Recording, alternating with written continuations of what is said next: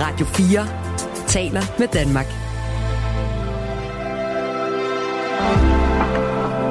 Velkommen til morgenrutinen. Overboen støvsuger. Underboen holder fest. Naboen til venstre har lige fået en baby til synladende med kolik, og naboen til den anden side laver meget eksotisk mad.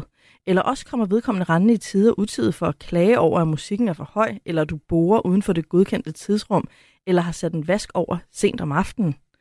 Det er ikke nemt at være naboer, og det er det, morgenrutinen skal handle om i dag. Mit navn er Mathilde Anhøj, og jeg har besøg af Bettina Skårup fra forskningsprojektet Nabostøj og i dag direktør i Network. Velkommen til. Mange tak. Jeg har inviteret dig her ind i studiet i håb om, at vi alle sammen kan blive bare lidt klogere på det her ømtålige og samtidig uundgåelige emne, som altså også har været fokus for et helt antropologisk forskningsprojekt, ledet af antropolog Sandra Lori Petersen, og som du altså også øh, har arbejdet med i hele fire år. Er det rigtigt? Det er rigtigt, ja. Øhm, Bettina, hvorfor er det her emne så vigtigt? Altså, nabostøj er et øh, emne, som du også lige sagde her indledningsvis, øh, øh, noget, der fylder hos mange mennesker, der bor i etagebyggerier. Øh, projektet har undersøgt, hvad det vil sige at opleve nabostøj i etagebyggerier. Og øh, det spørgsmål blev stillet ud fra et meget enkelt spørgsmål, hvad er nabostøj? Øh, og der kan man bare sige, at det er det, og det er det. Men det, som vi jo så fandt ud af, er jo, at støj er, er meget kontekstbestemt. At det ikke bare er støj, man kan sige, det lyde, der opleves som generende. Fordi nogen øh, oplever høj lyd ikke generende, og andre oplever øh, små bitte lyde meget generende. Så, så det afhænger meget af, hvordan man øh, oplever det. Og det er det, som projektet også har været inde og undersøge. Er det så rigtigt forstået, at øhm, der også er forskel på, ja, selvfølgelig mennesker imellem, men måske også det enkelte menneskes sådan, dagsform? At man nogle dage hører meget, og nogle dage ikke hører noget? Det giver i hvert fald god mening. Øh, man kan sige, at nogle dage er man måske mere sensitiv end andre, og nogle dage har man sovet dårligt. Øh, nogle dage er man stresset på arbejde, så selvfølgelig vil sådan noget også øh, øh, spille ind på, hvordan man, man øh, generes eller ikke generes af, af, af naboernes lyde. Ja, jeg ved i hvert fald, at min, mit eget barn larmer meget, når jeg har menstruation. Jeg ved ikke, hvorfor han planlægger det sådan, men det, det kan godt være, det er bare mig. Det ved man aldrig. Men nabostøj er også vigtigt at, at, at, at undersøge, fordi det er også noget, der har med vores hjem og vores privatsfære at gøre. Øh, nabostøj er jo netop støj fra naboen, der hvor jeg bor. Øh, så det er min, min privatsfære, der bliver forstyrret. Det, der, der er mange af dem, der er blevet interviewet, der, der, der sådan på en eller anden måde oplever, at det er uden for deres egen kontrol, der hvor de egentlig gerne vil have ro, og deres privatsfære øh, føler de egentlig, de sådan får uinviterede gæster, kan man sige, fordi lydene trænger ind til dem. Ja, og nu nævnte jeg jo lige, at min søn altid larmer, når jeg er menstruation, men ham har jeg jo trods alt valgt. Ikke bare at få, men også at bo sammen med. Det føler man nok ikke altid, man har med naboer, altså valgt dem selv. Det har man sjældent. Ja. Hvad nabostøj er, hvornår man skal sige fra, og hvornår man skal vende den anden kendt til, og hvorfor vi kommer i konflikt, og hvad der egentlig er værst, en nabo, der larmer eller en nabo, der klager, det skal vi komme meget mere ind på i løbet af dagens morgenrutine. Og øh, som Sartre sagde, l'enfer, ce sont les autres. Helvede, det er alle de andre mennesker. Øh, og på nogle måder kan man sige, i hvert fald i den her forbindelse, havde han måske en lille smule ret. Det er jeg ikke sikker på. Spændende. Måske det slet ikke er helvede, eller måske det slet ikke er de andre, måske det er noget helt andet. Ja, altså øh, det er i hvert fald det, som vi oplever i, i projektet, det er jo, at rigtig mange antager, at det er et adfærdsproblem. Altså det er de andre, der øh, oftest skal ændre adfærd, det er selvfølgelig ikke mig, Nej. tænker folk. Ikke? Øh, men det, som jeg synes, der har været rigtig spændende ved det her projekt, det er jo at få øje på, hvor stor en betydning noget så simpelt som bygningslydisolering har, i forhold til, hvor meget du oplever, at dine naboer støjer. Så, så nogle gange skal man måske overveje, om det er naboen, der er en idiot, eller om det er min bygning, der egentlig bare er dårligt lydisoleret. Okay, så måske er helvede faktisk bygningskonstruktionen, og ikke de andre. Det kunne det være. Altså, øh, bygninger er jo bygget i forskellige årtier og århundreder, og øh, først i nyere tid er man begyndt at sætte regler for, hvor meget og hvor lidt naboernes lyde må trænge ind til. Neighbors, everybody needs good neighbors. Just a friendly wave each morning helps to make a better day. Neighbors need to get to know each other. Next door is only a footstep away.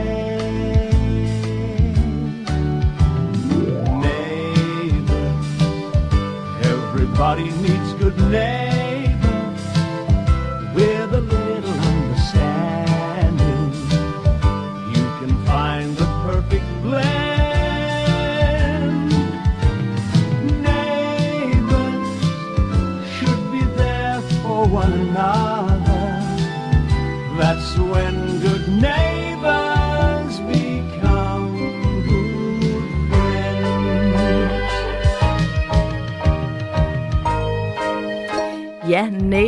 Neighbors, øh, temasangen øh, til Neighbors, den her australske hitserie fra 90'erne, som jo både havde Kylie Minogue og Natalie Imbruglia og Margot Robbie og Guy Pearce. Så mange stjerner var med i den serie, øh, som vi kender i dag, selvom serien i sig selv måske er gået rimelig meget i glemmebogen.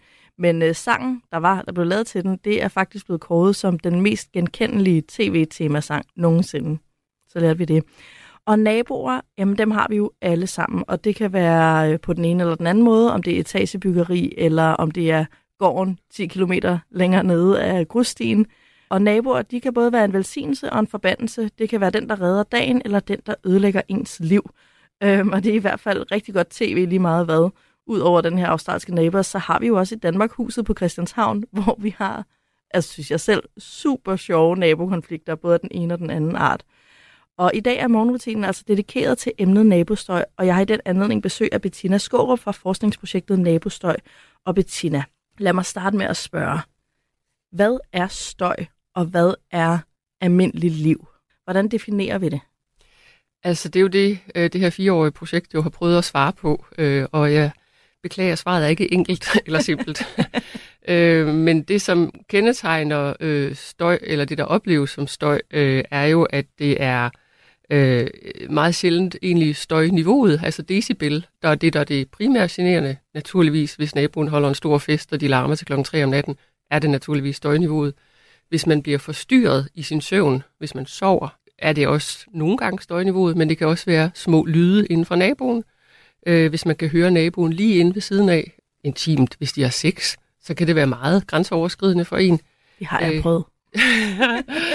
øh, men det kan også være noget mere, øh, hvad skal man sige, øh, ubehageligt, som at øh, naboen øh, taler virkelig, virkelig grimt til sine børn altid, eller de skændes hele tiden. Men det kan også være det modsatte, at naboernes lyd er noget, jeg oplever rigtig hyggeligt. Det er en del af det at bo sammen, det er en del af det at bo i etagebyggeri. Så, så, så støj er ikke så enkelt som det. Det kan også måles med decibel, men det er sjældent det, som folk svarer på, der er det egentlige øh, issue. Det er virkelig interessant, det du siger, fordi du nævnte flere eksempler, hvor at jeg øh, på et tidspunkt i mit liv, da jeg var, jeg har måske været allersidst i 20'erne, lænede mig solidt op af de 30, og der boede vi i en lejlighed, hvor der var små børn ovenpå, og jeg var bare så skruk og synes, det var så hyggeligt, når de der fødder kom dimsende hen og gulvet, øhm, og det havde jeg jo ikke synes var fedt fem år tidligere. Og jeg har også prøvet det her med, at der var nogen, der havde sex midt om eftermiddagen, øh, mens jeg var på en date hjemme hos min kæreste. Det var forfærdeligt. Altså det var så akavet at blive konfronteret med den grad af intimitet i så sprød og sårbar en intimitetsfase, som jeg selv var i der. Det giver rigtig god mening. Og, og et eksempel fra projektet er faktisk også en, en, en ung kvinde, som bor i en lejlighed med meget dårlig lydisolering ind til naboen. Naboen får en ny kæreste, og der er ja, godt gang i den derinde. og lige pludselig så bliver hun også klar over, wow, det betyder også, at de kan høre mig. Gud, ja. Og den, den, altså det var så grænseoverskridende for hende at opleve lige pludselig at tænke, han har hørt alt, hvad jeg har talt med mine veninder om i telefonen, alt, hvad jeg har lavet i min lejlighed, så pludselig begyndte hun næsten ikke at føle sig hjemme. Altså, det er jo også en ret voldsom øh, erkendelse et eller andet sted, ikke? Ja, det er jo ligesom, at der bliver sat et kamera op, ja. som har filmet en, hvis man ikke har vidst det. I hvert fald en højtaler. Ja, eller i, hvert fald, ja, ja. i hvert fald mikrofon, ja. ja. Nu taler vi jo meget om lyde her, men øh, når man er naboer, så er der jo også en eller anden form for, nu bruger jeg jo ordet støj, men altså andre sanser, der bliver sådan, hvor der er støj, og lugtgener er jo noget, i hvert fald med rygning og også med ikke ryge loven. Altså der er vi blevet endnu mere intolerante over for det her med, når vi kan lugte røg. Mm. Men det er stadig lovligt at ryge i sit hjem, mm. og det er en lugt, der kan trænge etager frem og tilbage. Altså, øh, apropos, altså jeg har selv boet i etageejendom. Jeg har ikke prøvet sådan for alvor at opleve sådan voldsom nabostøj. Jeg har kunne høre mine naboer og, og så videre, ikke? Men faktisk et sted, vi boede, der, kunne, øh, der boede vi ved siden af nogle store ryger, så vi simpelthen nødt til at tape, øh, hvad hedder de, øh, udluftningskanalerne til. Øh, og det er jo faktisk et rigtig godt eksempel på, det kan man med røg, så vidt, det var ikke 100 procent, men det kan man ikke med lyde. Altså, øh, og når det så er sagt, så det kan vi måske komme tilbage på til senere.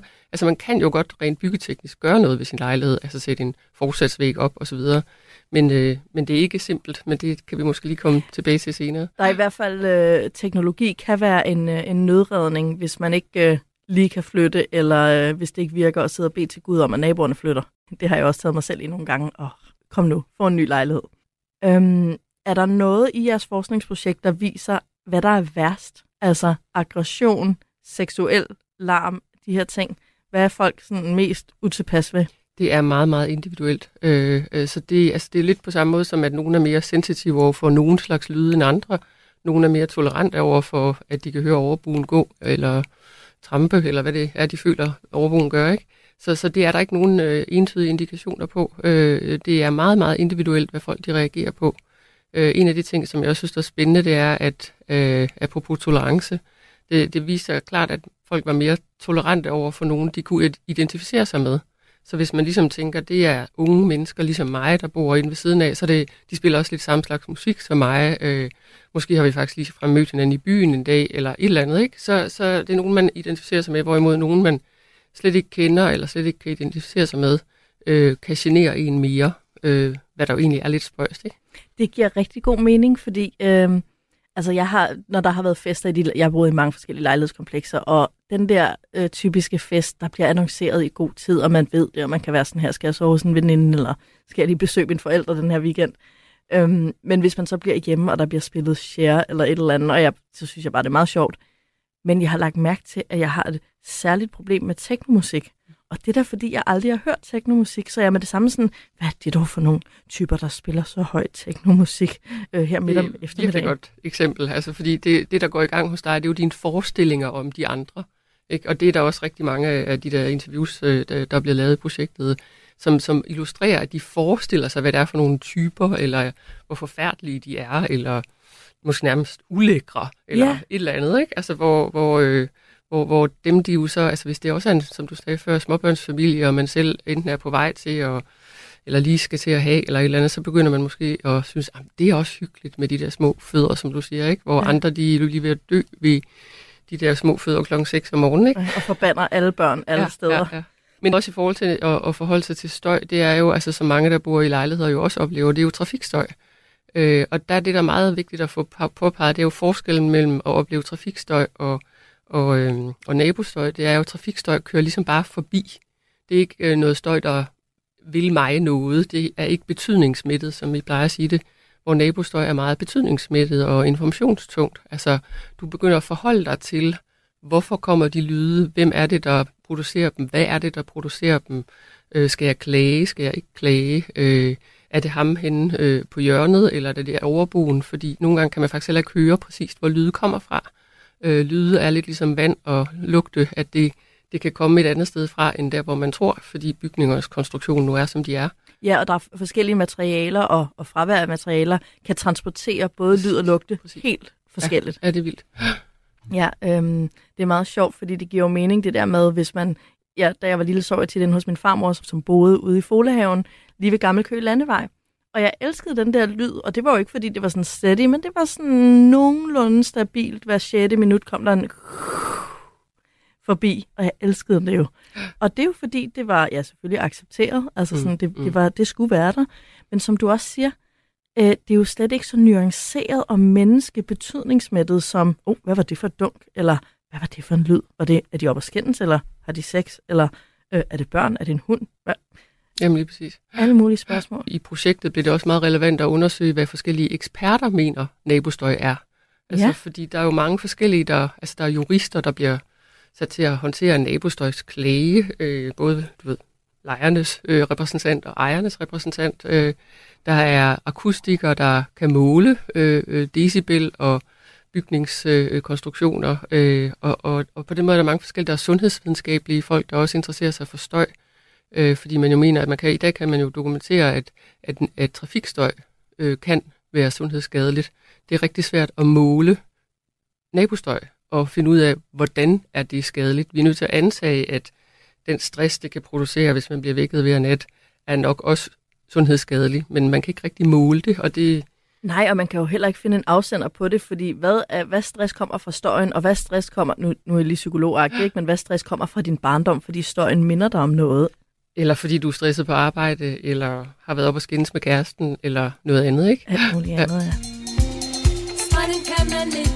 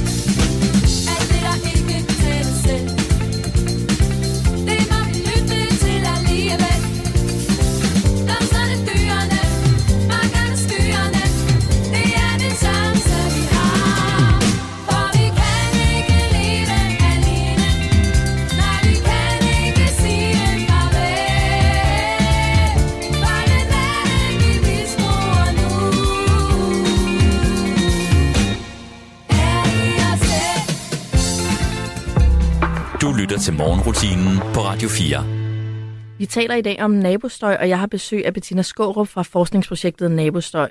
Og jeg må sige, at jeg er både glad og lettet over, at jeg kunne se, da jeg gik i gang med at researche emnet, at det bliver taget så seriøst, at der er sat forskningsmidler af til at undersøge det. Fordi det er redselsfuldt at være i sådan en nabostøjskonflikt. Det kan virkelig ødelægge ens liv. Øhm, I forhold til det her forskningsprojekt, kan du sige noget om, hvem og øh, hvad I undersøgte, og hvordan I undersøgte det? Altså, det har været en undersøgelse, der meget gik øh, ud på at undersøge, hvordan oplever folk nabostøj, og så med eksperterne også, hvordan forstår eksperterne nabostøj. Øhm, men det, som var rigtig vigtigt, det er jo, at det er jo meget beboernes egne oplevelser, øh, og der kan nogen godt synes, at de er da også for øh, sensitive eller noget, ikke? Og nogle Mm. beboere kan også tænke, jeg er ikke rummelig nok. Øh, det er jo også en adfærdsting, ikke? Jeg er ikke rummelig nok til at være i det her etagebyggeri, det er mig, der er noget galt med, kan nogen føle. Og andre kan være meget vrede på naboerne, fordi de støjer så meget. Så det at være ude og spørge beboerne om, hvordan de oplever nabostøj, har egentlig været sådan øh, øh, hovedsporet i projektet. Og så øh, naturligvis prøve at samle det og analysere det. Øhm, og så få, få eksperterne til at komme med hver deres besøg på, hvordan kan de forstå det. Der er jo skrevet også en hvidbog om nabostøj i projektet, som, øh, som samler alle de her forskellige ekspertbidrag øh, bidrag også. Og du sagde før, at det var super individuelt. Øhm, er der slet ikke nogen, øh, hvad hedder sådan noget, high, high øh, liars, altså nogen, noget slags støj, hvor, åh, oh, den er der godt nok mange, der er efter. Altså jeg tænker bare sådan noget som borer. Alle er sure, når man borer. Altså, der er ikke øh, som sådan øh, helt specifikke ting. Som, altså, det, igen, så er det meget individuelt også. Altså, folk, det er jo også folk i mange forskellige aldre og forskellige øh, kontekster, der er blevet interviewet. Øh, Øh, men, men det, der i hvert fald er, er, har været interessant og nogle, nogle gode indsigter, det er jo det der med, altså, at det er karakteren af lyden, der afgør, om den er generende.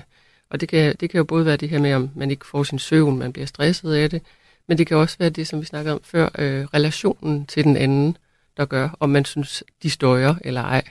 Øh, fordi altså, det giver også lidt sig selv, hvis man kender naboen helt vildt godt, og vi er venner og alt muligt andet, så man jo bare ind og banker på og siger, ah, min baby skal til at falde i søvn, gider I skrue lidt ned for musikken? Ja, ja, det gør vi da selvfølgelig. Øh, hvorimod, hvis man slet ikke kender hinanden, så vil den, der bliver klaget til, også blive meget sådan, hov, hov, det er mit hjem, det her, du skal ikke bestemme, hvordan jeg lever mit liv. Øh, så optrapper der en konflikt. Så, så, så jeg synes, det kommer også meget, selvfølgelig kommer det ind på også, hvordan man taler til sin nabo, det giver sig selv. Øh, men, men igen, så skal vi også holde, holde tungen lige i munden. Det er jo ikke det, vi, vi har ikke været ude og undersøge, hvordan taler du med din nabo. Øh, Nej, det er et helt andet emne. Ja, ja, ja det er det. Øhm, men, men, men det der med, at det kan opleve, altså hvis man oplever nogen, der er helt forskellige fra sig selv, øh, øh, så, så, så påvirker det også ens øh, oplevelse af lyden. Så, så jeg synes ikke, øh, man kan sige, at der er nogle helt specifikke lyde, som folk reagerer på. Nej, Jeg vil sige, når man har, øh, jeg, jeg har et barn, og efter jeg har fået ham, så tror jeg ikke, altså, jeg vil godt ved rigtig mange penge på, at jeg aldrig nogensinde i mit liv vil blive irriteret over en baby, der skriger om natten, for jeg, hver gang jeg hører det, er jeg bare så lettet over, at det ikke er mig, der står med den baby så jeg det, kan sådan, det kan være aldeles, øh, øh, hvad hedder det, ja, pressende. Altså, øh, det presser en, fordi man jo godt ved, at de andre kan høre det, ikke? Ja, og man er desperat på Mm. alle. Altså, man er socialt desperat, fordi det, men det larmer jo helt vildt. Og det er altså en lyd, der... Altså, det, man har et virkelig solidt nervesystem, hvis man ikke bliver flænset af den der lyd, som en baby kan lave. Det er bare sindssygt. Hvornår blev du selv interesseret i det her emne med, øh, med nabostøj? Projektet det øh, kom op at stå i forbindelse med, at, øh, at Sandra Lori Petersen øh, blev bedt om at lave det, man kalder for et litteraturreview over feltet. Øh, fordi vi fik, der hvor vi var ansat på Københavns Universitet, et, en, en henvendelse udefra, øh, som, som var nysgerrig på, hvordan spiller det her med nabostøj egentlig ind på folks sundhed og, og så videre. Ikke? Øh, Og en, en litteraturreview, det er at kigge på, hvad der er skrevet. hvad der ellers er skrevet om det, er lige præcis. Ja. Og der blev det både klart, at der er ikke skrevet ret meget, øh, og det var sådan worldwide, øh, og så faldt brikkerne stille og roligt sådan lidt øh, på plads i forhold til, at det skal vi da lave et stort projekt om det her. Øh, og er, altså, man kan også sige, at projektet er blevet taget utrolig godt imod. Jeg tror, det har været i medierne plus 50 gange eller sådan noget. Det er virkelig noget, der optager folk, og noget, der øh, har relevans for deres liv. Og øh, altså, jeg synes også, vi har fået produceret nogle gode øh, publikationer, som er altså, forståelige, ikke forskningstunge. De er der også. Sandra har skrevet en masse vældig, vældig videnskabelige artikler, øh, men så har vi også lavet noget, der er for, for folk, der netop bor i etageejendomme, eller er administratorer i en beboerforening, eller sidder i et sekretariat, hvor folk ringer og klager til, mm. til øh, boligselskabet over naboen osv. Ikke? Ja, eller når folk gør som jeg, dengang jeg havde sådan en, en nabostøjskonflikt, øhm, bare ligger midt om natten og googler, hvad, hvad må man, hvad må man ikke, hvad gør man, hvad gør man ikke, hvad gør jeg noget forkert, er det mig, der er sindssyg, øhm, så har jeres hjemmeside faktisk de her videnskabelige artikler, men også øh, både podcast og nogle små videoer. Ja. Øh, hvad illustrerer de her videoer? Øh, nogle af dem de illustrerer øh, hele det forhold, at man jo faktisk byggeteknisk øh, øh, skal forholde sig til, hvad det egentlig for en bygning, jeg bor i. Øh, øh, vi var lidt inde på det før, at, at, øh, at mange de oplever nabostøj som et adfærdsproblem. De andre skal til at opføre sig ordentligt og lade være med at støje så meget. Men det, som jeg synes, øh, de der videoer har været gode til, at, altså også at bruge dem til at illustrere, det er jo, at, at rigtig tit så det er bygningens øh, kvalitet, der er noget øh, galt i, fordi det er en gammel, gammel bygning. Den er blevet bygget lang tid før øh, øh vi overhovedet begyndte at forholde os til, til, til, til, til de her ting. Øh, der er også en, en fin video med en, der så har besluttet at investere i at få lavet sin bolig, øh, få lydisoleret sin bolig. Øh, hun købte en ny lejlighed, og øh, straks fandt hun ud af, hvor meget hun faktisk skulle høre sine sin, øh, sin naboer. Øh, og hun betalte så for at få sat et loft og vægge i ind til naboerne, og var så lykkelig for det. Altså hun var så glad for det. Altså, det skal jeg lige forstå. Mm. Mm. Øh, jeg kan levende forestille mig det her med, og især på for eksempel det forfærdelige københavnske boligmarked, at købe en lejlighed, så først bagefter finde ud af, at man kan faktisk ikke bo i den, fordi man kan høre naboerne. Og det er jo rigtig svært at finde ud af på forhånd. Altså man kan jo ikke rigtig sige, må jeg ikke lige bo her i en uges tid for at finde ud af, om naboerne støjer. Plus, du kan jo aldrig vide, om du får en ny nabo, øh, og, eller om naboen får en ny kæreste, eller hvad der nu kan ske. Ikke? Øhm, så, så, så, så man kan ikke rigtig gardere sig imod den der del. Men, og det var netop også det, der frustrerede hende så meget. Det var bare, mit øh, øh, trygge sted er ikke trygt alligevel. Øh, og alle synes, hun var gak, at hun gad at betale øh, så mange penge for at få, få støjisoleret sit, sit hjem. Og det, der også er vigtigt at sige i den sammenhæng, det er, øh, det kan lade sig gøre, og siger de gode eksperter, der er bare ikke altid garanti for, at det hjælper. Ah, Og det er derfor, der er mange, der lader være med det, fordi hvis de faktisk hidkalder nogle eksperter, så siger, kan du ikke måle, hvordan jeg kan støjisolere mit, mit, øh, mit hjem, så kan de godt måle, øh, hvor meget lyd kommer der fra naboen og, og overboen, øh, hvad for en slags vægge er det sandsynligvis, for det er bygget i 1940'erne eller 50'erne eller et eller andet. Øhm, men de kan ikke garantere, at en forsatsvæg eller støjlofter eller øh, øh, gulve øh, øh, vil hjælpe. Fordi, som vi snakkede om før, lydene kan komme et andet sted fra. Det kan være, at de kommer fra en radiator øh, tre lejligheder øh, væk, eller det kan være, at de kommer fra øh, nogle, nogle nedfaldsstammer, øh, øh, som, som øh, også kan transportere øh, øh, lyd. Men, øh, men det siger jo noget om lyd og, og støjs karakter, at øh, det transmitteres på mærkelige måder. Altså noget af det, som nogle af dem, der har forstand på det byggetekniske, jo også fortæller os, det er, du kan have sådan en væg, der ser nok så fin ud, øh, men fordi der for 20 år siden øh, blev slået et hul i den af en eller anden grund, så er der nogen, der lige har tapet det til, han har sagt med lidt øh, easy peasy øh, reparation. Og så er der jo faktisk et hul inde bagved, som lyden kan transporteres. Det gør ikke noget for din bolig i øvrigt, men lydhuller øh, huller findes også rundt omkring i, i, i, i vægge. det er jo ligesom at have en lille højtaler inde Mhm. i væggen så. Det er det. Øh, som jeg sagde før, så har jeg jo selv prøvet det her, og øhm, dengang, der var det mig, der larmede. Altså, øh, og der tror jeg netop, som du også sagde, lige pludselig kommer der en ny nabo, og vi flyttede ind et sted, hvor der før vi flyttede ind, boede der et, øh, et ældre ægtepar. Øhm, kender du det, man kan have sin fordomme? Vi var og se lejligheden, da de boede der, og jeg tænkte bare, sikke nogle ordentlige mennesker. der var bare så fint og patentligt, og jeg vil ved med, at de også har gået rigtig pænt og stille rundt. Og det gjorde vi også, men så fik vi et barn. Og altså, jeg ved ikke, om han vejer mere end andre børn, eller går tungere end andre børn, men hold nu op, fra den ene dag til den anden, så fik vi bare altså en storm af klager fra vores underboer. Der blev hamret i loftet, der blev banket på døren, og til sidst var jeg, jeg blev helt stresset af alle de her klager, fordi jeg, altså, jeg lagde tæpper ud, og jeg fjernede min baby og satte ham op på sofaen og prøvede at få ham til at se fjernsyn om morgenen, så han ikke løb rundt, og jeg gjorde alt, hvad jeg overhovedet kunne. Øhm, og det, det gjorde bare ingen forskel, fordi der var jo stadigvæk sygt meget mere larm, end der var for et halvt år siden. Og, øh, og jeg prøvede at sige til vores underboer, kan I ikke bare klage officielt? Fordi jeg kan faktisk ikke holde til det her med, at, at hver gang, at mit barn han går fra sofabordet over til spisebordet, så bliver der hamret i gulvet, eller der står en og skælder ud i min døråbning. Kan I ikke bare sende de klager til bestyrelsen? Det er sådan et live, eller halløj. Skriv til bestyrelsen, og så kan bestyrelsen fortælle mig, om jeg gør noget, jeg ikke må. Og det opdagede jeg, det var min store frustration. Hvad pokker må jeg? Mm.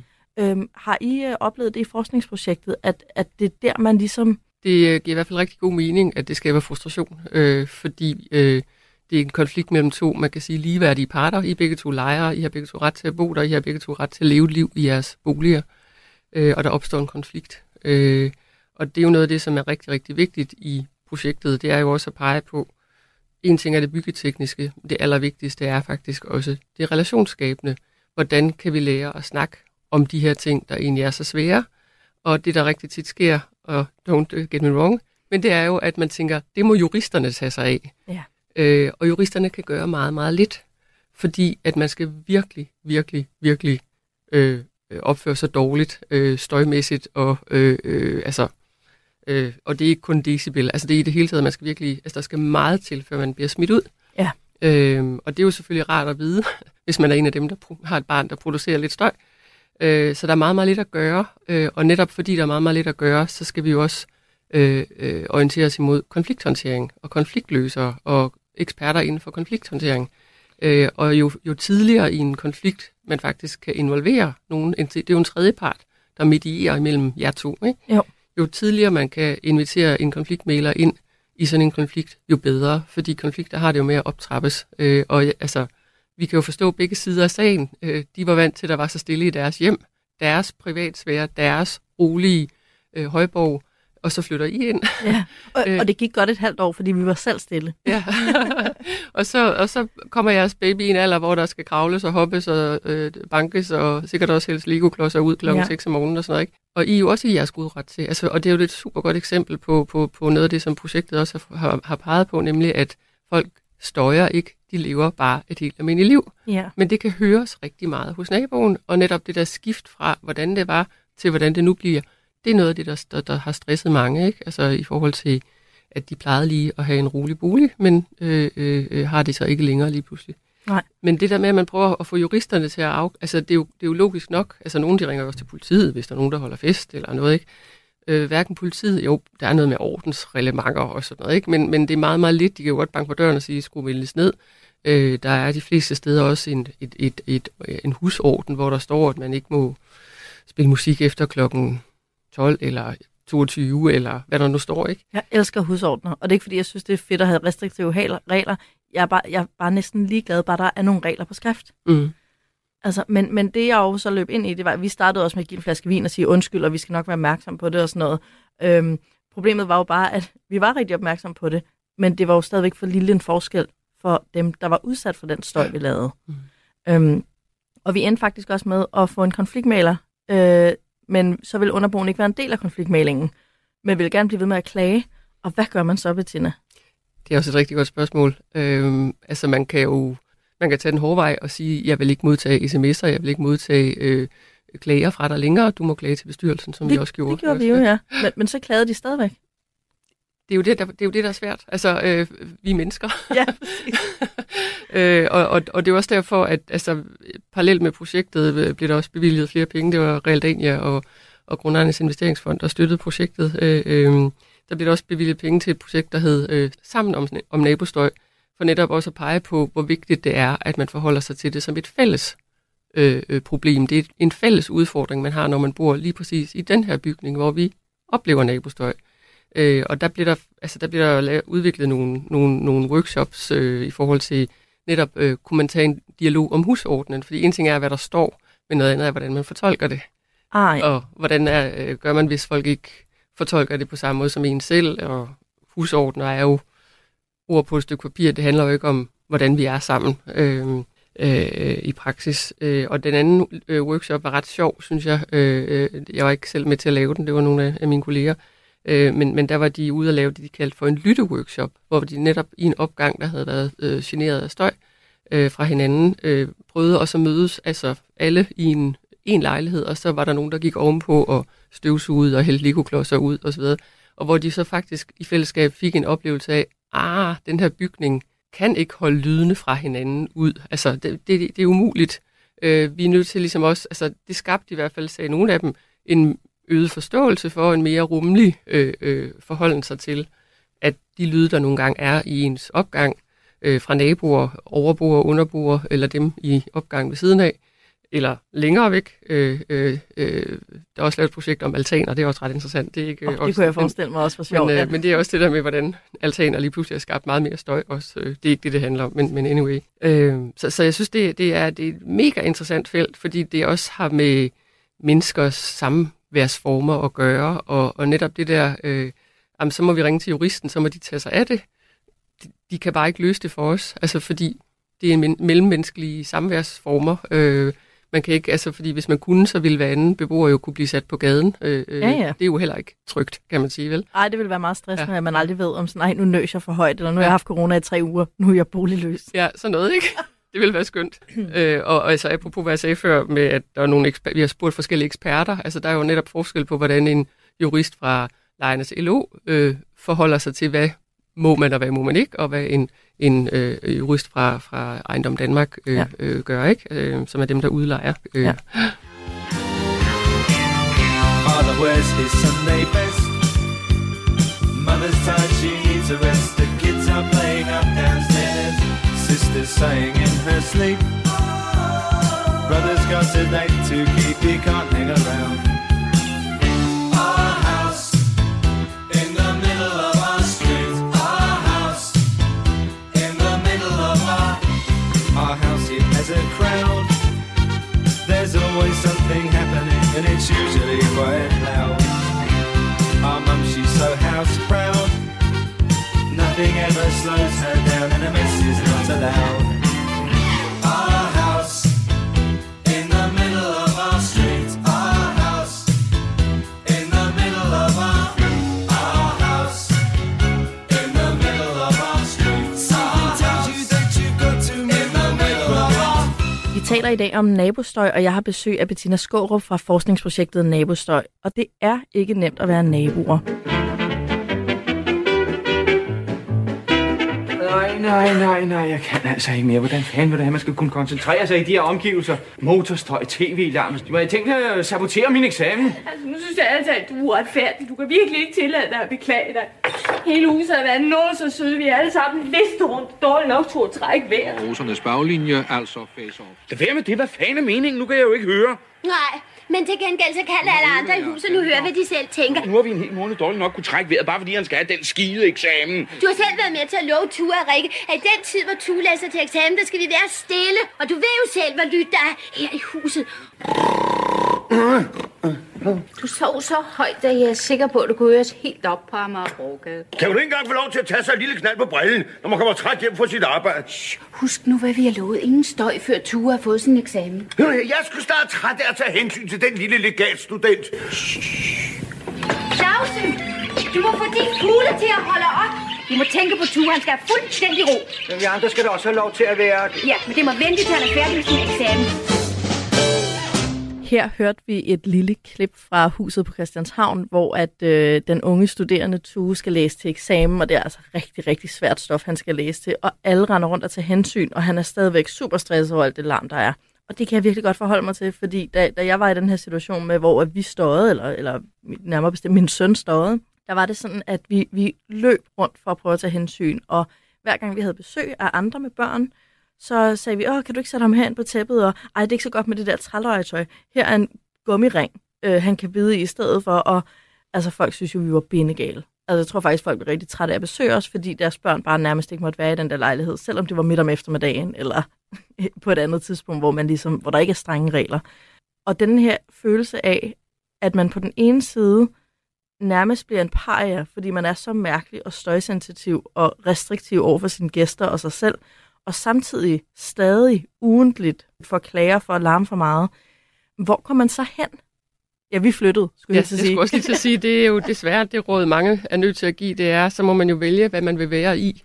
Øh, Det er selvfølgelig ikke et særligt opbyggeligt råd, forstået på den måde, at det, det ville være dejligt, hvis jeg kunne sige, jo, nu skal du høre. Men så havde vi jo heller ikke nabostøj øh, som udfordring, hvis, der, Nej. hvis det var en, en, en quick fix, øh, der, der kunne løse det. Men, men det at blive klaget over øh, er en meget, meget vigtig dimension af nabostøj også, at det er jo, altså det er jo lige så intimiderende for jer, og øh, I fik jo virkelig hæmmet jeres privatsfære, øh, øh, gæster og andre babyer osv., altså, og det er jo heller ikke, det er jo heller ikke fair, altså at, Jeg bad min far om ikke at gå så tungt på gulvet en gang på strømpesokker. Men, men du, du rammer, altså i forskningsprojektet er der jo lige præcis også en case med en, som blev be- bedt om ikke at gå på hælene, altså af underboen. Og jeg har sådan, øh, hov hov, altså det vi bare også er nødt til at respektere, det er, hun var generet. Hun vidste også godt, hun var særlig sensitiv. Hun vidste også, det var blevet trigget af en tidligere nabo, men hun var jo generet af det. Det det. Øh, så, så, så hvordan man lige balancerer det, det er jo, altså, det er jo et spørgsmål om, om øh, konfliktmæling, og det er også et spørgsmål om at snakke pænt til hinanden og ordentligt, og det der med at banke og råbe og, og sende lede sms'er og sådan noget, det, altså, det er jo ikke vejen frem heller. Altså, så må man prøve at tale om det i mindelighed, men, men, men det er jo også, altså det er derfor, jeg synes, det er en god idé, det der med også at samles øh, alle i fredstid, ja. øh, så man ligesom også altså, øh, kan være enige om, at det er et vilkår, når man bor i en lejlighed. Øhm, hvad nu hvis vi prøvede at altså, have et andet udgangspunkt? Fordi netop i, i mit tilfælde var det jo nok, at der har bare været dejligt stille og fredeligt i 10 år, og så føles det altså som en ret stor krænkelse, at der lige pludselig er dagligt banken og, og hoppen og støj. Ikke? Men hvad nu hvis vi sagde, der er altid nabostøj. Spørgsmålet er, hvad for noget nabostøj?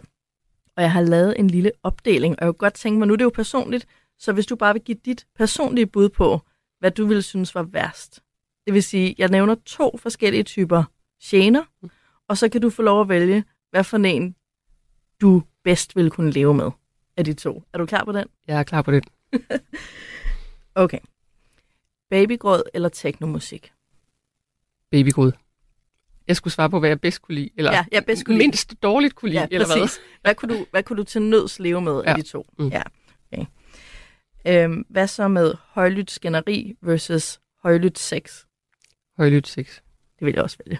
Det, det andet er så dårlig stemning. øhm, vil du helst have en meget snaksalig nabo, eller en meget hjælpeløs nabo? Altså når du gik ind og ud af bygningen, vil du så helst, du ved, at der altid blev snakket tre kvarter, eller vil du helst skulle bære indkøbsposer op? Indkøbsposer. Barneløb og leg om morgenen, eller stilethale hele dagen? Barneløb. Men jeg er også morgenmenneske, så det... øh, Det er så farligt, for ja. Det er jeg nemlig også, så jeg synes heller ikke, det er større om morgenen. Hvad er der galt med det? Men hvis der så er nogen, der gud forbyder det, ser fjernsyn efter kl. 10 om aftenen, så kan jeg slet ikke forstå, hvad det er for nogle mennesker. Øhm, højt fjernsyn hele dagen, eller to timers boremaskinelarm? to timers øh, boremaskinelarm, fordi det ville jeg vide hørt op igen. Okay, så er der jo lugtgenerne. Konstant kajelugt eller øh, hashlugt en gang om dagen? Den er svær. Haslugt ville nok være det, jeg kunne leve med mere end den samme lugt hele dagen lang, ja. Okay, her kommer en god en. En hund, der gør, eller en kat, der pisser? Uh, den er svær. Ja, det tænker jeg også, den kan jeg ikke vælge imellem. Det tror jeg faktisk heller ikke, jeg kan. Nej. Øhm, Det må være det værste. ja, den må, den må stå.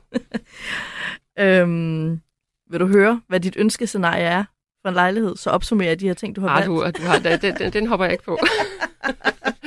jeg, er blevet, okay. jeg er blevet bedt om at svare på, hvad jeg mindst dårligt øh, kunne, øh, Ja, det er kunne lide. rigtigt. Okay, men så lad os ja. Sige, din, din worst case scenario Mm. mm. vil være at bo med teknomusik og konstant øh, social snakken og henvendelser, stilethæle og højt fjernsyn hele dagen og kajelugt hele dagen, og så en hund, der gør, og en kat, der pisser. Ja, det vil være ret slemt. Så vil du flytte. Ja, det tror jeg også, jeg vil. Men det er, jo, det er jo faktisk et rigtig godt øh, eksempel på det der med, altså, fordi et eller andet sted, så er, altså, er man jo også nødt til at spørge sig selv, vil jeg leve med det, eller vil jeg ikke leve med det? Altså, øh, lige, altså, og så må jeg, altså, det man også skal leve med, det er, her er mit hjem, this is my castle, men det kan ændre sig i morgen, hvis jeg får en ny nabo. Ja. Altså, det skal man jo kunne rumme, det skal man kunne leve i, men det er jo ikke det samme som, at man skal kunne rumme og finde sig i alt.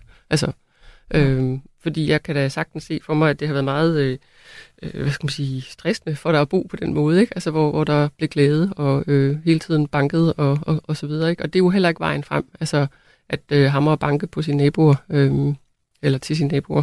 Nej, øh, og jeg vil også sige, jeg tror ikke, min mand var lige så generet af klagerne, så der har jeg jo også haft fat i mig selv, at jeg er meget konfliktsky, så når nogen er vrede på mig, jamen, så sover jeg ikke om natten. Og det er jo noget, jeg selv bringer med. Det er jo egentlig, min underbror jo ikke gør for. Det er et meget godt eksempel, altså Ja. på, og, og det er jo samtidig også et meget godt eksempel på det, som vi, vi jeg pegede på med, at, at, at mange af de også tænker, at, at, øh, det er også et adfærdsissue, ikke? Altså, at øh, jamen, så er det også, fordi du ikke er rummelig nok, ikke? Altså, øh, øh, og det må du arbejde med dig selv om, og så videre, vil nogen mene, ikke? Øh, øh, hvor, hvor man kan jo også sige, jamen, så kunne du også sige, Nå, men så får vi lagt, øh, sådan noget øh, støjdæmpende gulve, så kan jeg leve her. Ikke? Altså Jo, det, det kunne man jo også, men det er bare ikke så simpelt, og det der er vigtigt at sige, når vi siger forsatsvæg, øh, gulve og loft og så videre, ikke? det er, øh, det er en rigtig god idé at snakke med en ekspert først, fordi at man skal ikke bare smække en væg op, øh, den skal sættes på en helt bestemt måde, så det ikke, så det ikke rører ved hinanden, for ellers så transmitterer det bare lydene endnu mere. Øh, så, så, så det er meget byggeteknisk svært. Er det virkelig en videnskab at stanse lyd? Ja, det er det. Det er, det er derfor, vi har øh, højt uddannede akustikere, byg, bygningsakustikere, ikke? Øh, fordi det er virkelig en videnskab. Det går næsten altid galt, når vi er byen sammen. Vi går næsten altid hjem hver for sig. Vi bliver en smule fulde, og så sover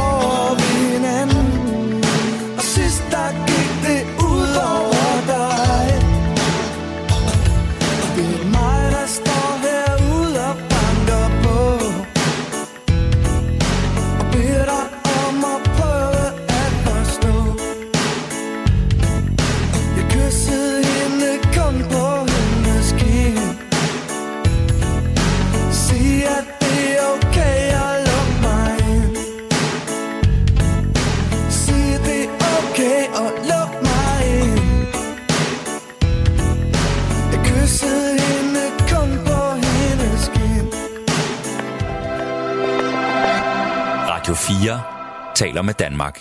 Jeg har i dag besøg af Bettina Skårup fra forskningsprojektet Nabostøj, og vi har talt rigtig meget om det her med at bo i lejlighed, øh, fordi der bor man bare virkelig tæt på hinanden, og man kan lugte hinanden, man kan høre hinanden, man kan se hinanden, der er meget, meget kontakt.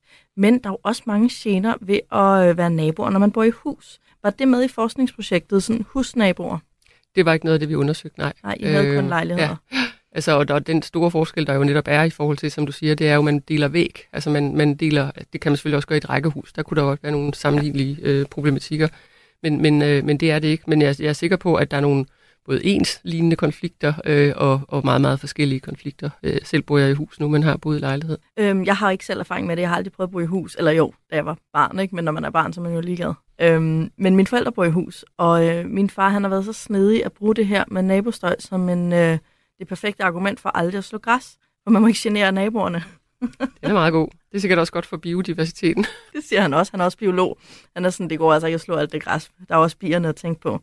Mm. Øhm, noget jeg tænkte på, da jeg sad og kiggede på det her emne, det var, at øhm, problematikken giver jo mening sådan rent. Altså det er jo, det er jo logik for burhøns, at øhm, når vi er meget tæt sammen, så skal vi enten tage super meget hensyn, ellers bliver der super mange konflikter. Og så tænker jeg på togene. Der har man jo lidt løst det ved at sige, her er en stille kupé, der holder du mund. Her er en rygerkupé, det var de gode gamle dage. Der var der en rygerkupé, så kunne man sidde der og ose, og så kunne man sidde, hvis man var meget ikke røgglad, kunne man lade være med at tage kupéen lige ved siden af rygerkupéen, fordi man kan ikke, man kan ikke låse cigaretrøg inden. Men at, tænker du, det vil være en løsning i forhold til lejlighedskomplekser, at den her lejlighedskompleks, det er til småbørn, og det der, det er til ryger, og det der, det er til det er kolleger, tænker jeg heller ikke klager så meget over festlig musik. Det har vi ikke undersøgt, men det øh, vil jeg også antage. øh, men du, du rører jo ved noget, der er interessant. Øh, punkt et, så er der faktisk nogen, der har prøvet at sætte sådan en bevægelse i gang, i, i gang øh, på et tidspunkt med sådan noget øh, silent cities og silent housing og sådan noget, ikke? Øh, øh, ud fra devisen, at hvis man gerne vil bo et sted, hvor der er roligt og stille, jamen, så skulle man kunne anvise sin lejlighed her og der. Ikke? Ja. Øh, men, men det, der jo er lidt svært, det er jo, at øh, øh, ens livscykler øh, jo øh, ændrer sig over tid.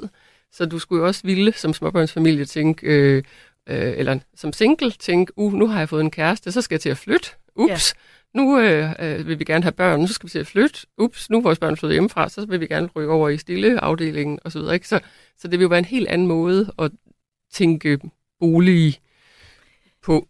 Ja, men jo ikke umuligt. Altså, Og det er jo et helt andet samfund. det er det nemlig. Altså, at man simpelthen lever i sin livsfase, i stedet for at leve sammen med andre livsfaser. Og det er der vel også et eller andet deprimerende ved. Det kommer an på, hvad man synes. Altså. Jeg sidder bare og tænker, ej, hvor er det... Altså, jeg har jo aldrig tænkt det deprimerende, når man er... Jeg har også været studerende og boet på kollegier og været skide ligeglad med, med larm og støj. Lige umiddelbart tænker jeg bare, at det også er lidt trist, hvis man kun deler hverdag med folk, der ligner en selv. Det kan Enig. ikke gøre noget godt for ens tolerancemuskel. Enig. Altså der, hvor der jo også var en, en af informanterne, der, der, der, der, der sagde noget i den retning, det var jo også, altså, at unge mennesker, der lige kommer hjem fra fars og mors hus og flytter i lejlighed, øh, de, skal lige, de skal lige lære, hvordan man bor i lejlighed. Altså, tolerancemæssigt, ikke? Øh, at man bor faktisk lige pludselig så tæt, at man også skal til at lære at tage hensyn til hinanden. Og, og det er der jo nogen, der er modtagelige for, og nogen, der ikke er. Øh, øh, og, og nogen, der synes, det er fuldstændig helt i orden at løbe ned ad bagtrappen og råbe og skrige og være skidefulde klokken 3 om natten, ikke? Øh, Ja. også en torsdag, hvor andre skal bare arbejde næste dag og sådan noget, ikke? Jo. Øh, simpelthen fordi det tænker de slet ikke over. Altså, øh, Det kan jeg tydeligt huske. Jeg var Ja. sådan helt, det kan I vel være ligeglade med. men det øh, kan dem, der så gerne vil have deres nattesøvn, jo selvfølgelig ikke være ligeglade med. nu ved jeg, hvordan de har det. Mm. Det er meget sjovt, fordi man lærer også bare lidt i løbet af livet, og så kan man være sådan lidt... Det er nemt at være bagklog, når man, når man kommer til den næste. Man det. burde leve livet den anden vej. Ja, det er der også simpelthen- kloge mennesker, der har sagt. Ja. Eller det forstås baglæns, eller hvad Ja, det er, præcis. Ja. Lige præcis. Ja. Øhm, noget, jeg også tænker på, må være børnelarm i gården. Vi har lige fået altaner på vores bygning, og jeg tror, folk har glædet sig så meget til det, og så sendt alle os børnefamilier, ellers vores børn ned i gården til at løbe rundt dernede og larme. Og alle dem, der har altaner ned til gården, de kan ikke bruge de altaner til at få fred og ro på. Det er fuldstændig håbløst. Det øh, bliver jo nok lidt vanskeligt. Øh, du nævner jo det her med det byggetekniske, at det vil i hvert fald give god mening at kigge på, om det er bygningen, man skal stå og rase imod, mindre end det er naboernes adfærd. Men er det ikke også en dyr fornøjelse at skulle begynde at lave om på en bygning? Det er en rigtig dyr fornøjelse. Ja. Skal man så flytte over i en anden bygning? Altså, hvad for en bygning skal man bo i, hvis man godt vil have ro? Øh, en bygning, der er bygget efter 2008. Det skriver jeg ned. Ja. øh, 2008, cut og, off. Og, og det er grund til, at jeg siger det, det er, fordi der blev bygningsreglementet ændret. Øh, man skal så også lige sikre, at det øh, byggeteknisk er blevet, øh, at reglerne er blevet overholdt. Ah. Det er jo en anden side af sagen, for det har vi jo læst om i aviserne. Der sker jo indimellem fejl i byggerier, ikke? Øhm, Jo, det er jo et stort emne i Olsenbande-filmene, hvor der er altid nogle rådgivende ingeniører, der er skurkene. Det er vist rigtigt, ja. Øhm. Men, men, det, men det, det er noget af det, der er rigtig, rigtig dyrt. Og det er jo også, altså hvad skal man sige, en joke i det der projekt på et tidspunkt, var jo lidt sådan, den eneste måde at løse det her nabostøjprojekt er, det er jo at rive hele Indre København ned. Ikke? altså, og det er der selvfølgelig ikke nogen af os, der mener, man skal. Men, men det handler jo om, at, at der altså smukke gamle København, øh, nu snakker vi København, øh, der er selvfølgelig mange andre byer, der har smukke gamle kvarterer, øh, øh, er jo bygget i en tid, hvor man byggeteknisk byggede på en anden måde, end man gør i dag. Øh, og, og, og lige en ekskurs i forhold til, som ikke handler om det byggetekniske, men det vi også skal huske på, når vi snakker om, hvorfor har vi så meget behov for at have kontrol over vores eget hjem, og at der skal være roligt, der skal være stille. Det er jo, det er jo en skandinavisk opfindelse, det er jo en kulturel problematik. I andre lande har de det anderledes, altså i deres hjem. Ikke? Altså, så, så vi skal også huske på, det er jo ikke, det er jo ikke gudgivet, at vi skal have stille i vores øh, bolig. Men nu siger du skandinavisk. Hvordan har vi det med vores hjem anderledes? Jamen, der har vi meget af det der med, at vi gerne vil have kontrol over vores hjem. Øh, det er vores øh, øh, private domæne. Øh, det er der, vi gerne vil finde ro, og det er der, vi lader op, og der, vi kan have private samtaler. Øh, jeg kan huske Sandra øh, Lori Petersen, som jo har, har forsket på projektet, hun fortalte en god anekdote, at øh, jeg tror, det var i det indiske samfund, øh, at, at nogen er blevet spurgt, hvor, hvor, hvad, hvad gør du, når du skal have en privat samtale, for huset er jo altid fyldt med folk. Jamen, så går vi i parken. Altså, ah. øh, så, så det, at, altså, vi har jo et, en forestilling om, at privathed, det, altså, og det har jeg kontrol over, det er mig, der bestemmer. Det er mig, der har købt eller lejet boligen, så er det også mit. Øhm, og det er jo en meget, meget anderledes, altså, vi kan tage en lang historie, det er også øh, kernefamiliens opfindelse, det er jo a- alle mulige ting, der, jo, der også har med det her at gøre, ikke? Øhm, Men det er simpelthen, altså for, for Skandinavier er hjemmet et lille tryghedsfort, ja. hvor vi ikke tolererer indtrængen, hverken lydligt eller socialt. jo, eller... hvis vi selv har bedt om det. Og så inviteret Ja, indtrængen ja, ja. udelukkende, mens at det i andre lande, i andre kulturer, er mere en, en svingdørs ting hjemmet. Uh, det er en lang historie. det har vi slet ikke tid Det har vi til. slet ikke tid til. Men meget men, men, men det er nemlig ret interessant, altså fordi hvad, altså, øh, jeg ved, øh, antropologer snakker meget om, øh, altså på at definere, hvad er household. Altså det, det kan være alle dem, der kommer og spiser hos dig hver dag. Det er ikke nødvendigvis din familie. Øh, Nej, the household, altså Ja. dem, dem, der hører til øh, ja, hjemmet. Ja, lige De præcis. mennesker, der hører til hjemmet, Ja, og det er ja, ikke kun dem, der lige bor der. Nej, der kan, det kan være alle mulige forskellige, der jo har en relation til huset. Øh, men det er en alt for lang øh, øh, ting her. Men, men det der med, at vi jo i hvert fald øh, har et andet forhold til vores hjem, altså også den måde, vi køber møbler og nøser om det, og øh, det er vores vores identitet, vores måde at udstille, hvem vi er på, og der ligger simpelthen så mange følelser i vores hjem også. Jeg sidder derinde på Søsterne Grenes hjemmeside og finder en fin lille vase, der skal stå i en lille vindueskamp. Jamen sådan noget, ja.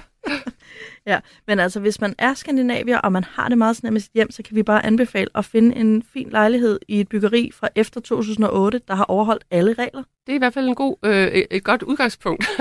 øhm, er en anden øh, sjov øh, detalje, og det skal virkelig ikke lyde som, at vi ikke anbefaler at øh, støjisolere mod trafikstøj, men bygninger, som faktisk har fået op for sat øh, sådan nogle øh, støjisolerende forsatsruder eller systemer på, Mhm. mm-hmm. så de ikke kan høre trafikstøjen så meget, oplever tilfældigvis, at de så meget nemmere kan høre naboerne.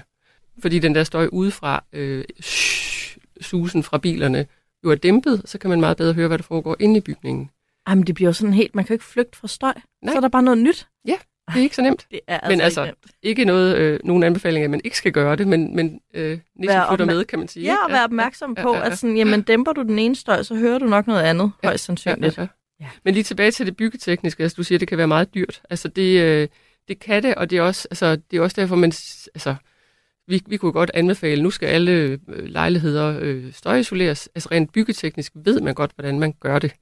Øh, punkt 1, det er voldsomt dyrt. Punkt 2 viser det sig faktisk også, at øh, mange steder, når beboere så bliver spurgt, jamen skal vi så vedtage det? Øh, så siger de alligevel nej, fordi huslejen vil stige, øh, de mister nogle øh, kvadratmeter, fordi der bliver bygget sådan nogle støjisolerende vægge. Den skal bygges 15 cm mindst. øh, 15 cm, lad mig lige se, og så rundt. Ja, Ja, det er nogle øh, og, og loftene, stukloftene ryger, og plankegulvene kan man ikke længere se, og den identitet, apropos, jeg havde med min gamle, smukke københavner-lejlighed, har jeg ikke længere.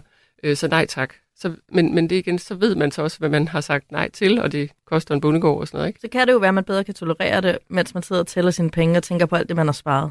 Det er i hvert fald en mulighed. Øh, omvendt, så kan man også vente om og så sige, man kan godt undre sig over, at folk vil betale, nu siger jeg bare et eller andet vanvittigt beløb, 200.000 for et nyt køkken, ja. men ikke betale 50.000 for en, øh, de tal skal jeg så ikke hænge op på, men noget i retningen Ja, ja, for en forsatsvæg, øh, fordi øh, i det mindste i mit soveværelse, så kunne jeg måske få lidt mere ro. eller Det er, jo, det er jo sikkert Det er også, fordi man føler, det er en krænkelse. Altså, hvorfor skal jeg betale for det, hvis de bare kan lade være med at larme? Absolut. Altså det, det er i hvert fald øh, øh, netop igen, øh, kunne naboen ikke sætte en forsatsvæg op i stedet for. Vi når ikke mere i dag. Bettina Skårup, direktør i Network. Tusind tak, fordi du kom ind og delte ud af alle de her ting, som forskningsprojektet har fundet ud af omkring nabostøj. Og inde på nabostøj.dk, der ligger altså både de her videoer, artikler, podcast, øh, links til en masse ting, og også en masse anbefalinger til, hvad man skal eller kan gøre, hvis man øh, befinder sig i sådan en nabostøjskonflikt. Det er ikke nemt med andre mennesker, og man kan ikke leve med dem, men man kan heller ikke leve uden dem. Øh, men måske kan viden og indsigt gøre det lidt nemmere at orientere sig i den her jungle af gener, som andre mennesker udgør nogle gange. Tusind tak til dig i hvert fald, og tak til alle jer, der lyttede med. Jeg håber, I også er blevet klogere, både på jeres naboer, helt sikkert på byggeteknik, og måske også en lille smule klogere på jer selv.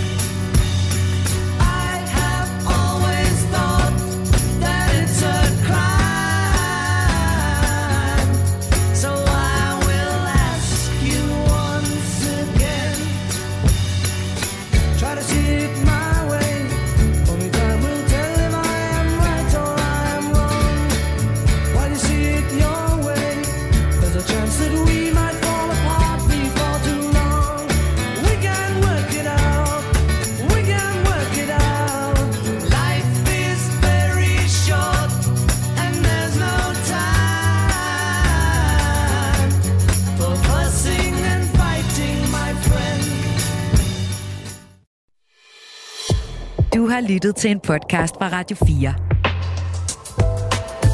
Find flere episoder i vores app, eller der, hvor du lytter til podcast. Radio 4 taler med Danmark.